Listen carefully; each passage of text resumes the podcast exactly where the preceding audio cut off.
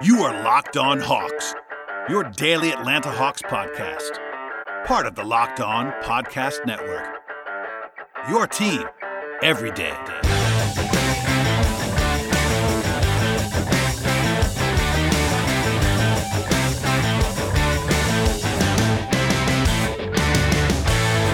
Hello, friends. Welcome to episode 856 of the Locked On Hawks podcast. I am your host, Brad Rowland. I am the editor in chief over at Peachtree Hoops and also a basketball contributor at Dime on Uproxx. So, thank you for joining us on the podcast if you have not joined us before. And I say that because I actually uh, joined Chad Ford on his NBA Big Board podcast on the same Locked On Podcast Network. That was an honor to do that with Chad, former ESPN analyst for a long, long time, etc. If you missed that, that is available. Will not run on my feed because I don't want to take away from Chad's feed, but uh, that is up and available for you. I retweeted it on my Twitter page at BT Roll if you, if you do not care to find it elsewhere. But that was a lot of fun, and I will hopefully be talking to Chad again in the near future.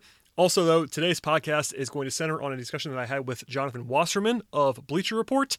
John was gracious enough to give me about a half hour that you'll hear momentarily on the podcast about the NBA draft. He's one of the best at analyzing, also on the intel side. So that's a fun conversation. So stay tuned for that momentarily. Before we get to John, though, there is some news to hit on real quickly at the top of the podcast. Um, there was a report from Mark Stein of the New York Times, who, by the way, also reported the initial interest in this person, but he reports that Nate McMillan is quote nearing a deal end quote with the Hawks to join Lloyd Pierce's staff as an assistant coach. That was also later confirmed by Sarah Spencer of the AJC. And I talked about this a little bit last week on the podcast, but if you missed it, my general feelings are positive about this. Nate McMillan is well regarded around the league. And he's been a solid head coach in three different stops, most recently with, with the Pacers, where he led a winning team in four straight years. He was fired back in August. Um, reputation wise, he is uh, very, very positive for motivating players, helping to build defenses as well. A no nonsense kind of guy, reputation wise, and also someone it does not really hurt to have anyone of McMillan's level of experience and gravitas on the bench. That's not a bad thing at all for the Hawks. I don't think he's a I don't think he's a great offensive coach, but honestly, in Atlanta, that isn't necessarily what they need on the staff. And I think they, um, honestly, I'd be pretty surprised if he was crafting the offense much in the coming days. So I really see that as a downside thing. And if anything, he's overqualified to be an assistant. Um, it's one of those situations where a guy could just chill out probably and uh, not coach for a year, maybe try to get a head coaching job next year because the only job that's still available is Oklahoma City. And I think they're trying to be in a rebuilding direction. It doesn't make a ton of sense there, but it does seem like he wanted to coach. Um, he was in the mix for Houston as well, but it looks like he's going to be headed to Atlanta as a result of that. When the report first broke last week, a few people asked me if this is sort of bad news for Lloyd Pierce. I would say no, probably. Uh, I won't rule it out entirely, but I guess in theory, the Hawks could turn to McMillan if it went south for Pierce next year. But he's not really a high upside head coach prospect in the way that you might want long term. And I don't think Pierce is really in danger as it is right now anyway. I think this is just a positive addition for the Hawks. Having a smart, authoritative voice is not a bad thing whatsoever. It's not official right now, by the way, but all reports are that he will be joining the staff momentarily, or at least somewhere in the near future. So there you have it on that. The other thing that was newsworthy from Wednesday was there was a lot of reporting on the start of next season. Adrian Wojnarowski and Zach Lowe of ESPN reported that the NBA has a Thursday meeting the Board of Governors that will share the latest with teams on progress towards reaching a deal for pre-Christmas start for next season. Also, um, part of that report was that the uh, Player Association and team reps were meeting as soon as Thursday night to um, basically. All indications are it's going to be to approve the December 22nd proposal from the NBA. Not official at this point in time, but Woj reported later on the Player Association was calling teams on Wednesday to discuss the details about the December plan. That includes a December 1st start for training camp with three preseason games and an escrow for player salaries in the 18% range. Finally, from there, ESPN reported um, on Wednesday afternoon that discussions are, quote, expected to culminate with an agreement, end quote, on the December 22nd date with, with a 72 game schedule. And Mark Stein also reported that the NBPA is, quote, poised to ratify the NBA's plan, end quote. That will again involve opening camp in early December, starting December 22nd, and then projected free agency to start 48 to 72 hours after the draft, which is on November 18th. So definitely a whirlwind coming by all indications in NBA circles, and we're getting closer on that front. All signs point to December 22nd for the NBA to start their season, followed by Christmas and then a, uh, a mad sprint to the end. And if that happens, we'll talk about it much more. But uh, I expect that to happen. Honestly, later on this week, it'll be official, most likely by all indications. So we will report on that at that point in time. But that is the latest on that front. Okay, before I turn it over to myself and Jonathan Wasserman talking about the NBA draft, a word from our sponsors on today's podcast. I am joined now by Jonathan Wasserman of Bleacher Report, and uh, thank you for doing this, John. How are you on this fine Wednesday afternoon? I'm doing all right, Brad. Uh, how you doing? We're all hanging in there. Uh, yeah. Time to talk about the NBA draft. We're two weeks away as we discuss things now, and uh, honestly, I want to leave with something because it's kind of funny. I've I've talked about a couple of your mock drafts, especially ones that have fake trades with the Hawks, and we we've talked about this offline a little bit. Um, but I have to ask you, how hard is it to do fake trades? Because I know it's very hard for me, and uh, personally, I hate doing them, and people ask me to do them all the time. So I want to know how you feel about mock, about about sort of mock draft fake trades. I'm almost embarrassed at how long it I actually how much time I take to like try and get something that I think might be you know okay for both sides or, or at least like that looks reasonable. And and then after you know hours of like thinking about this stupid trade that will never happen in real life um, I you know I, I, I sign on to Twitter and just get destroyed. But um, Bleacher Report came at me with this idea of throwing in a couple fake trades every uh, mock draft to to switch things up a bit. You know how, how many different uh, how many different ways can we talk about the same players, the same mock drafts with this draft six months past the, the actual due date in June? So um, I think we're done with the fake trades. They're fun to think about. It's almost impossible to get one where both sides are like, okay, I could live with that. Yeah, uh, I've been asked to do a couple uh, both in this space and also when I'm writing um, NBA draft stuff for Dime, and it's not it's not easy. So I always sympathize with with you and everybody else that has to do that. So I figured I had I had to ask you at the top here. Um, before we dig into the Hawk stuff, I am obliged to ask what you think is going to happen at the top of the draft because it does seem like there's a lot of uncertainty with the Wolves and the Warriors in particular. Um, that could sort of trickle down to the rest of the board, and the Hawks sitting there at six could be impacted by that. So, what are your thoughts right now? You know, two weeks out on what the top might look like when we get there. All right, so I think the top five, and I guess when I say I think, like my level of confidence in anything in this draft is pretty low. But um, you know, Lamelo, Wiseman, Edwards, um, Deni Avdija, and Toppin to me are pretty good bets to go top five. But even at number one, I mean, I really my level of confidence in projecting the number one pick is, is lower than it has been since the Anthony Bennett year, and um, I hear something new every day. I mean, I've heard initially I kind of reported that teams out there believe that Minnesota would take LaMelo Ball if they kept the pick. Everyone expects them to try and trade the pick, and uh, mo- hundreds of teams have been ap- approached, you know, from Minnesota about possible trade opportunities. Um, the latest I heard is that they would consider James Wiseman at number one. I don't know if that's a ploy to get somebody to try and move up and get him at number one, like the Charlotte Hornets. But to me, it sounds like Wiseman or LaMelo uh, would be the favorites. However, Anthony Edwards does make a ton of sense based on fit with Minnesota.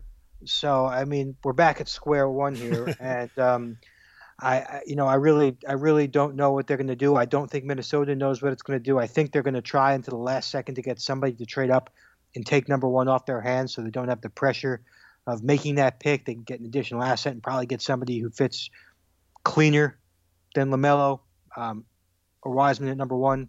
Um, so that's where we're at.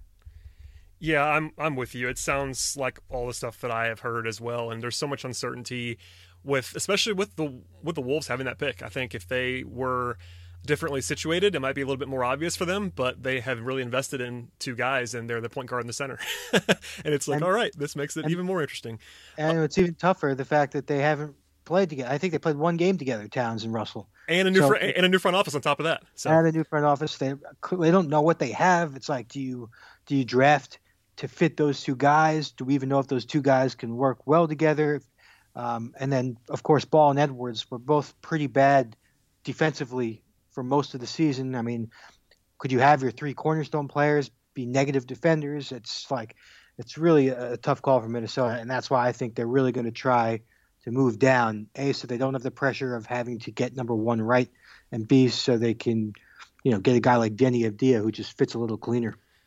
Yeah, it's interesting for them and the Warriors, honestly. Um, I was, I think you might have mentioned it, honestly, a minute ago, but I was going to ask you, you know, aside from the guys that we always hear, Ball, Edwards, Wiseman, who are the guys you think are least likely to be there when the Hawks pick at six? Because that's a question that I always get. Like, okay, these are the top three guys what the heck happens at four and five. And I don't really have a strong feeling. I have some assumptions, but who do you think is not going to be there when the Hawks get on the board?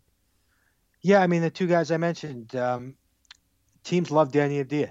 and he fits pretty much everywhere. I mean, nobody can look at Deni and say, "Oh, I don't know about how he works with our particular lineup." I mean, he fits for every team, one through five. Uh, Chicago at four, he fits, and he fits perfectly in Cleveland. So I don't see how Deni is there at number six for Atlanta. And Obi Toppin to me is just I've talked to too many teams who have him top five, and so uh, I guess what really matters is who does the teams in front of Atlanta have top five, and, and how do they assess and evaluate Obi Toppin? And um, listen, Chicago needs offense. They were number 28 in the NBA, I think, in offense, and Cleveland just needs a good player because they have nothing to really bank on after a shaky season from Garland. They don't know if Drummond is a long-term piece. They don't know if Kevin Love is a long-term piece anymore. And so I think Koby Altman's going to have some pressure to get get this pick right and to get maybe quick results to show the fans, hey, I made a good pick. And Obi Toppin is probably has a case as maybe the most NBA ready prospect in this draft at 22 years old. So in my mind, I mean, since since lottery night, I think I've had the same guys top five in a different order. But Deni and Obi to me um, are the are the uh, the four or five favorites, assuming that one, two, three in any order is James, Edwards, Lamelo. Yeah, I think Toppin's really interesting. He's, he's, he's a guy that I haven't talked about as much probably with the Hawks because of just just the fit stuff and all of that. But I am with you. I think teams seem to like him more than public people do, which is I guess understandable in a lot of ways. I'm not sure if he's going to be the guy they go with at four or five, but both those teams could trade too. Like I don't, I don't think anybody's married to anything in the top five. I'm, I'm sure people are listening to this are tired of hearing people like us say how much how much uncertainty there is, but there really is so much that it's like kind of impossible. Even if you have intel, and I trust your intel, uh, even even the people with intel don't know what's going to happen here. Yeah, and I can tell you honestly, um, there's I know at least one guy in Atlanta's front office who really likes Obi Toppin, like a lot more than more than most prospects. And I don't know how much influence he has, and that's kind of also when it comes to sources and who likes who. And you got to remember that every team has, you know, eight guys in the front office with say, and so you can't realistically know what all eight guys think. And, and of course, it really comes down to the general manager or the vice president of basketball operations. But there's definitely a, a voice inside Atlanta that really likes Obi Toppin. I just don't think he's going to be there at six. Yeah, and I try to filter that stuff out as much as possible too, and try to remind people of that. But it's a great point that you know I might hear from someone that I trust inside the organization that they that they personally like a guy, but especially in Atlanta, I think Travis Schlenk is going to do what Travis Schlenk wants to do. yeah. So yep. uh, it, it's always important to uh, filter down. You know, intel could be accurate and also not matter in the end. So this is it makes it makes life very difficult for people like you, John. So I don't I don't envy you on that. right. Um, yeah, and then, right, and then the, the ownership too. I mean, I heard oh yeah today. Um, know, ownership for Golden State wouldn't allow the team to pass on Lamelo Ball if he's there. I mean, uh, and, there's just so many factors that go into the team's final decision. And yeah, you can know three guys within an organization, and then none of their opinions really matter much, maybe. Right, and there have been rumblings in the past too. Nothing uh, super double confirmed about Atlanta, but Tony Ressler's not a guy who's aloof in the process. I think he might be in the mix as well um, for the Hawks. So it's always interesting to see what they might do here. Uh, before I get into some Hawk specific stuff with you, I want to take a break for a second here from our sponsors. So hold on tight. We'll be right back with Jonathan Wasserman. All right, John. Uh, I want to get your analysis on where the Hawks should go in your mind, but I will start here. You mentioned Toppin. Is there anybody else that you're hearing, like intel wise, on the Hawks? I know you wrote something about Killian Hayes being an option but for them potentially. What's the intel side uh, saying on, on, your end before we get into uh, kind of what you think? The two other guys I've heard tied to Atlanta, um, whether it's through you know scouts, executives, agents, is Halliburton and Killian Hayes. I know they've shown some level of interest uh, in Killian Hayes. To me, Halliburton makes the most sense based on fit, based on where he's projected to go, uh, his value in this draft at number six overall, and and so those are the two guys that jump up. Um, Okongwu, I'm guessing, I haven't heard any direct ties um, about Atlanta liking Okongwu, but I'm guessing that there's conversation going on behind the scenes about whether to take him after trading for Capela. I love Okongwu. I have him top three in this draft, um, you know, in a vacuum in, on my big board rankings. And if you're asking me personally, I would take Okongwu just as the best player available. And I guess we don't really know exactly what we're going to get with Capela over the next couple years. But uh, Halliburton is who I have them taking in my latest mock draft, and uh, it's just kind of easy to picture them pulling the trigger on Halliburton with again how he fits um, as a secondary playmaker next to Trae, The fact that he can also play off the ball, 99th percentile spotted player, and also team's young. And I think one of the things that separates Halliburton from some of these other prospects is he's very mature for for his age. You know, he's 20, but he comes off as a veteran, and I'd, I'd imagine Atlanta values that. Yeah, he's the guy I think if you, uh, at least in my um, sort of straw polling is the guy that I have heard the most, probably not necessarily in, internally, but just around you know mock drafts and what people have been saying around the league about the Hawks. It makes a lot of sense. I do want to ask you about Halliburton, the player. You mentioned the stuff that he can do, and certainly the shooting, the passing, um, the, the, basketball IQ, the maturity stuff is all there. Do you worry at all about, especially with the? You know, I, I, think the overarching thought with him is that look, he, he can be the guy behind Trae as a backup point guard and also play alongside him, and that makes a lot of sense on paper. What do you think about him as you know a second unit creator? Can he do enough off the dribble? Like, can he actually function as a point guard in the NBA in your mind, or is that a scenario where he just kind of needs to be the same guy that he's been so far, which is this linking player, does a little bit of everything, and there's a lot to like there, but not someone who's going to go uh, go out and just like beat guys off the dribble and get to the rim.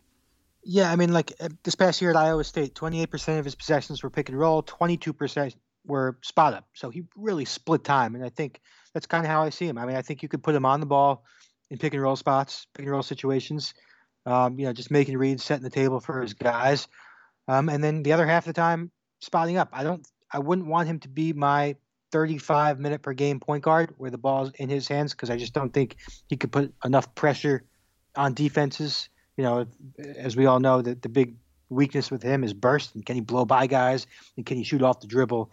But I think he's such a good fit in Atlanta because Trae led the NBA in time of possession and uh, he could use uh, a secondary playmaker to take pressure off. He could use, uh, of course, Lenny could use a backup point guard. But I think uh, part of the appeal to Halliburton is that you could just use him in so many different ways, and uh, he fits any lineup um, on and off the ball. And again, with the spot up shooting and the on ball passing, um, he doesn't really need to be a, a blow by guy. Um, to hold a ton of value, and maybe you know if I'm evaluating him in a vacuum, I'd probably never say he's going to be an all star but I think he's the type of role player whose impact will be greater than the stats. And uh, I think if he gets the right fit, you could really optimize him, and, and you'll see a lot of value if he's used right.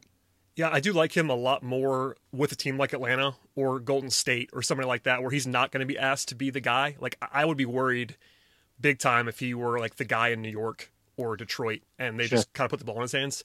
Um, and I'm, I'm rooting for him as a prospect. So I hope that doesn't happen to him. I hope he gets to a place where he actually fits better. And Atlanta's a good spot for him. I, I, last thing on, on Halliburton, do you worry about about his defense at all? Not necessarily off the ball because it's always really good, but there are some questions that I've heard, um, and also on film you can kind of see he was, attacked a little bit on the ball defensively. Like he's not the strongest guy in the world. Is that gonna improve as he fills out in your mind, or is that going to be a point of concern for him? Yeah, I mean personally, like the way I evaluate point guards and defense, like you're either really bad or you're really good, and then there's the in between. And I think he's, I don't think he's going to be a liability defending on the ball. I mean, any any really good point guard in the NBA is going to is going to beat most point guards off the dribble. Um, you know, if they have enough space. And Halliburton is, I'll take his IQ, his anticipation, his size and length for the position, and I think he compensates enough for that lack of strength to be to be an adequate on-ball defender. And, yeah, I mean, I'm sure there are going to be guys who bully him and and play through him attacking the basket, but I I wouldn't factor it into my final evaluation. We'll say, well, I'm a little bit nervous about him defending the ball, so I think we're going to go in a different direction. I I wouldn't put too much stock into it. Yeah, he's going to probably get uh, bullied a little bit by certain guys, but I think he'll compensate in enough ways to to be a fine defender. Yeah, I think in a vacuum that makes a ton of sense. The only reason why it might be a concern in Atlanta is because of Trae Young and playing next to Trae Young. You you, yeah. may, not, you may not want to have two two of those guys in the same backcourt, but that's probably a rich man's problem on some level. Yeah, so. yeah, agreed. Um, you you you talked about about Okongwu. I also like him. I have him as a top five guy. How do you personally think about sort of philosophically almost whether Atlanta should invest there least consider investing there because of course they do have Clint Capela, who's an established good starting center for three more years under contract. They have John Collins as well. Um, do you would how much would you I guess include that in your evaluation? How much of that would play into your decision or is it just take the best player at six? If he was the best player and like it was pretty obvious on your board or, or you said okay I don't think that I just don't think that Halliburton is anywhere near the prospect that Okongwu is. I think you take Okongwu, and you know Capela's on a pretty tradable contract. I think, right? Uh, yep. And, and, given the injury history, and uh, I don't know. I mean, I I think Okongwu has got far more upside than Capela, um, and, and upside that I think he can hit pretty fast. Um, and, and it's not such a terrible thing to have both of those guys. And Capela may even be more useful as like a, I don't know, maybe a maybe not a bench guy, but Okongwu could be used as a good bench guy. You know, good energizer six man. He plays hard. He uh, big time athlete. And again, one of the reasons why I love Okongwu and certainly more than Capela, if we're talking over the next couple of years, is I'm I'm totally buying Okongwu's scoring ability and, and skills. I mean, he gets you know, he's kind of known for his athleticism and, and the power dunks and the shot blocking, but 94 percentile of post up players, got terrific footwork for creating high percentage shots. He's got great touch with both hands, 72% from the free throw line, 15 to 35 uh, half court jumpers. I think he's going to be a really good offensive player with the ball in his hands against a set defense, not just being a catch and finisher. And that's something that Capela can't really offer is half court scoring outside of just finishing. So uh, I'm high on Okongwu. I think if they think he's the best player available, they shouldn't let Capela um, make them hesitate about about taking him. Yeah, I think that's my general thought as well. Um, I think what you said at the very beginning, especially in that if I viewed Okongwu as clearly the best guy, I would take him. If it's close, I would consider not doing it, um, both because of the positional spectrum and center not being you know although he is a he does he actually does project as someone who could be more valuable than a lot of traditional centers are because of his versatility and all that stuff but um the Capela investment all that stuff is something I have to at least think about. I will say, if, if the Hawks had the same draft pick at six and had not traded for Capela, you know, two weeks, three weeks before the shutdown, he'd be the guy that I had circled uh, in in red ink at this point. yeah, for yeah, no, my early mock drafts before that deal was done, I kind of just said in my head, okay, Kongu is going to Atlanta. I mean, it just makes too much sense. And then also to your point about, um, I guess you know, centers losing value, and I was looking today actually. I was writing something on Okongwu, and I was looking at the top ten guys in the league who posted up the most, and eight of them have made All Star games in the past three years, and the other two guys were Zion and, and DeAndre Ayton, who could both be there going to an All Star game soon as well. So I mean, I, I understand like post ups and, and, and the days of analytics, which are you know contested two pointers, are are not um, teams don't don't love that idea. But if you're really really good in the post, like Embiid and Anthony Davis, like go to the post. And I think Okongwu has the chance to be really really good in the post. Yeah, I like him a lot too. Um, and I think if they drafted him, I would certainly not criticize it. Even with Capela on the roster, it would be per- totally reasonable to me. Uh, the other guy we talked about a second ago is Killian Hayes. Um, he's another fit question that I've heard from. I'm high on Killian. I like him quite a bit, but with Trae Young there, it's obviously a question mark. I won't. I've always said that for me, I have to consider him at six, regardless. But there are some people that I've talked to that wouldn't even think about it with Trae on the roster. Where do you sort of fall on that? How high are you on Hayes in a vacuum, and how much would you consider the fit with Trae there? I think it's one of the biggest question marks of the draft is how to evaluate Hayes and his fits so like today, I heard a couple days ago, I've heard Sacramento is very high on Killian Hayes, and they don't. They're going to put so much stock into analytics, and they really don't care about fit. I heard they're also high on Kira Lewis, like Kira Lewis and and De'Aaron Fox and and De'Aaron Fox and, and Hayes. You know, it doesn't really make a lot of sense on paper, but in a vacuum, I have Hayes as a top three prospect with Okongwu and with Lamelo. Um, I think he's arguably the most complete guard in this draft, but at the same time, I I have trouble picturing it picturing it working with Trae and Hayes. And to me, both of those guys, you don't you don't draft Hayes to play off the ball. I mean, the value with Hayes is, is giving him the ball and letting him create shots for teammates. Um, and if you put him off the ball, he's playing away from his strengths. And so I just don't really see how that works. Uh, but at the same time, I again top three prospect for me in a vacuum, and so it's a tough call. Um, again, I wouldn't criticize Atlanta if they did make that play just because I'm all about drafting talent and kind of figuring out how to maximize it later on in the process. But um, you have to be, you know, super sure that he's the best player available. And like you said before, like uh, I think teams use fit as a tiebreaker if they really can't tell. And so, to me, I'd be pretty surprised if they did make the move. It's hard to see it working on paper, but at the same time, teams take best player available, and and so it's definitely a possibility. Yeah, he's all he's very much obviously different players, but the Okongwu discussion's very similar in that you have to basically evaluate this guy as the best player available pretty clearly to take him if you're the Hawks. And the only thing, the only reason why I seem to like it more than some some people do is that Hayes is a legitimate, you know, he's shooting guard sized in terms of what he can bring. You can play him with Trae defensively and not get killed there. And mm-hmm. I do think that eventually they want to move Trae off the ball some, not off the ball by any like large stretch, but he he probably can't carry the kind of workload on the ball that he's been carrying. So that's one thing. It's not what I would be doing uh, in terms of my evaluation, but if, if they loved Hayes, I've said before and I'll say it again now, like I would endorse taking him if they thought he was the best guy. But again, it kind of has to be in his own tier almost. Yeah, and that's honestly what you just said is kind of what would have to happen. Moving Trae off the ball, and I, I don't have the numbers, and, and maybe you know him, but uh, he's a good, really good spot up shooter. And I think he's oh, yeah. at least college he shot pretty well off screens, but um, I think he's the type who can kind of do what Steph Curry does a little bit. Uh, you know, play the one or two. Of course, defense is, is the big concern, playing him um, off the ball a little bit. But uh, but yeah, I mean that's that's what you got to do. Put put Killian Hayes a little bit more on the ball and use Trae's shot making off the ball. For sure. Um, before I let you get out of here, I, I, have to ask you about about the two wings that I, that I always discuss as well, and that's Isaac Okoro and Devin Vassell. You can also throw Deni in there as well that we discussed earlier. But um, in the event, you know, that, that, that they don't like Halliburton and they don't fall in love with either Okongwu or Hayes, they have the natural, you know, you can't have you can't have too many wings kind of guys with Okoro and Vassell, and they're both from around here actually, both high school products that grew up in Atlanta, etc. Uh, people seem to be split on them. I think Okoro is generally regarded as higher on most people's boards, but Vassell is like sort of the plug and play guy. If you had to choose between those guys for Atlanta specifically, which way do you lean between Okoro and Vassell? Yeah, they're so close to me, um, and, and I think at that point maybe fit can actually be the tiebreaker. And um, I I like Okoro a, a, lot, and I think if he goes to a, the right team, he's going to be a big time player. But he reminds me a little bit too much of DeAndre Hunter, and uh, I think there's a little bit of repetition there.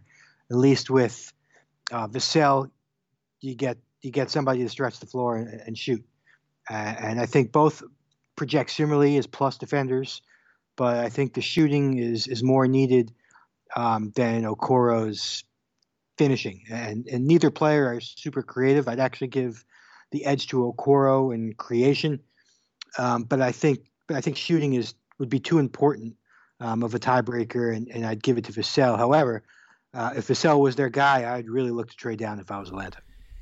Yeah, actually, I was going to ask you that because Vassell. I mean, you have better intel than I do. It doesn't seem like that he is really prominently seen as in the mix that high. Um, I'm not right. sure if there's anything going on there. Like, I mean, I know there was the the, the jump shot video that uh, made a lot of noise, but um, is it just this simply that teams are not as high on him as some people people on the internet are? Yeah, I think that's just pretty much the case. Draft Twitter has like their select few guys that, that they love more than uh, real NBA guys, and Vassell um, is is not top eight on for most of the teams I've spoken to. I think late lottery seems to be um, where teams are going with Vassell. And um, I, I, mean, if yeah, I think like nine through nine through twelve. I mean, I actually spoke to his college one of his college coaches the other day, and he expects. He said the Warriors love Vassell. Um, I doubt they would ever take him at two, and and yeah. if they don't trade down, um, at least his college coach, you know, for what that's worth, every college coach thinks their guy is top. yeah, but, not uh, exactly uh, impartial sources always, but yeah, right. That's why I'll even call him his college coach and won't pretend like he's a real source. But nine through twelve is what he expects for Vassell. Yeah, I think he'd be a very interesting guy if they traded down. I wouldn't mind him at six, but I I do think that that's not necessarily a likely outcome. And you know, them moving the pick wouldn't surprise me. I mean, I'm not sure if you've heard anything about it, but clearly the Hawks are in a range where they could kind of go up or down. I, I would not necessarily advocate going up, but there's probably likely to be a rumor there somewhere. And then moving down or moving out is always um, a possibility. Is that a spot where teams might be looking to go up? Like if somebody wants a point guard, for instance, and Killian Hayes is there, maybe they can slide down. Is that something that you could see as a possibility? Yeah. I mean, I've heard from one team that Atlanta was looking to trade up, and I've heard from another team that Atlanta was looking to trade down. And Sounds I think right. the more moral of the story is here, everybody's open to trading up or down. Um, and yeah, I mean, like last year, I think uh, the 11th pick was traded for the sixth pick with that Minnesota and Phoenix. Yep. Uh, and so, yeah, I would think six is is a spot. I guess it might depend. It, it may have to be a like spur of the moment type of trade where the team who's moving up to six knows that their guy is on the board, and maybe it's something they can agree to before. Like if a team loves Killian Hayes, like Sacramento loves Killian Hayes, uh, they'll say we will do that trade as long as he's going to be there at number six, and so that's the type of deal that seems like it should be on the table. Yeah, that makes a lot of sense, um, really on all sides. And I, I, definitely like trading down more than up in this class, but I think that's a, an opinion that a lot of people share. So, yeah, not breaking news for me. Uh, last thing before I let you get out of here, uh, let's assume within reason the Hawks can get any of the guys available that we've talked about. Not not Ball, not Edwards, not Wiseman, but if anybody else falls to them, what's what's your perfect scenario? This is Jonathan Wasserman, not Intel based. Who would you be choosing at six if you could have the pick of the litter here? Danny Avdija. I mean, I think Danny is uh, he'd be a best player available candidate. I think he's got a very mature game. Um, as a guy who will help right away, I'd imagine Atlanta is eager to start moving up the standings, and I think he kind of fits. I mean, I think he gives you secondary playmaking. I don't know if you, if anybody watched him win MVP of the U20 tournament over the summer. He was he averaged five assists. I mean, playing point wing. And uh, so I think he has that to his game, which Atlanta should value. I think he's a better shooter than he gets credit for. And everyone harps on his free throw percentage, but he's a super hard worker. I mean, big time reputation for just living in the gym and loving the game. And I think he's going to be a fine spot up shooter. He's tough. He loves working from the post. He, he's competitive on defense. I just think he's a very, very well rounded player. He may not ever make an all star game, but it's tough to say, you know, more than one or two guys from this class will. And so at number six, I don't think you're. It's not all star or bust. You want a contributor. You want a guy who's who you can re-sign and, and someone's going to be a part of your team for a long time in the short and long term. And I think Danny would be a uh, uh, a nice uh, goal target prospect for Atlanta if he does slip. I have no qualms with any of that. I do have to ask you one quick follow up. You mentioned that he wouldn't be an all star. I, I, agree with that. That's my only real concern with Deni. I think he's going to be a good player. What do you view his upside as? Like, reason, not not hundred percent outcome upside, but like, what's a reasonable high end, like, sort of projection for Deni Avdija in your mind? So he's not like I don't I don't think he plays like Danilo Gallinari, but that type of value guy who's like a really really good player, but is not an all star. And um, of course, he's got to get that shot more consistent. But I think he's got the chance to be, you know, in his peak years, like the type of player when we look at the All Star snubs and like the next, you know, ten or so guys who could have gotten in.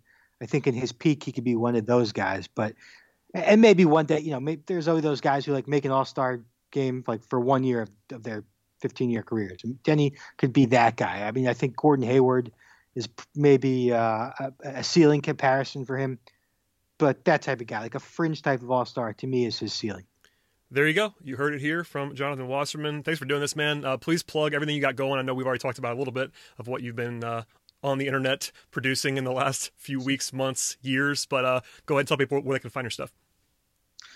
Yeah, I'll have um, I'll have something out pretty much every weekday up until draft night, which is two weeks away. Thank God. And um, yeah, we got a mock draft out today. Tomorrow, I got something on uh, scouts talking about LaMelo. Friday, uh, an article on kind of the buzz I'm hearing, and and um, you know we're going to go from there.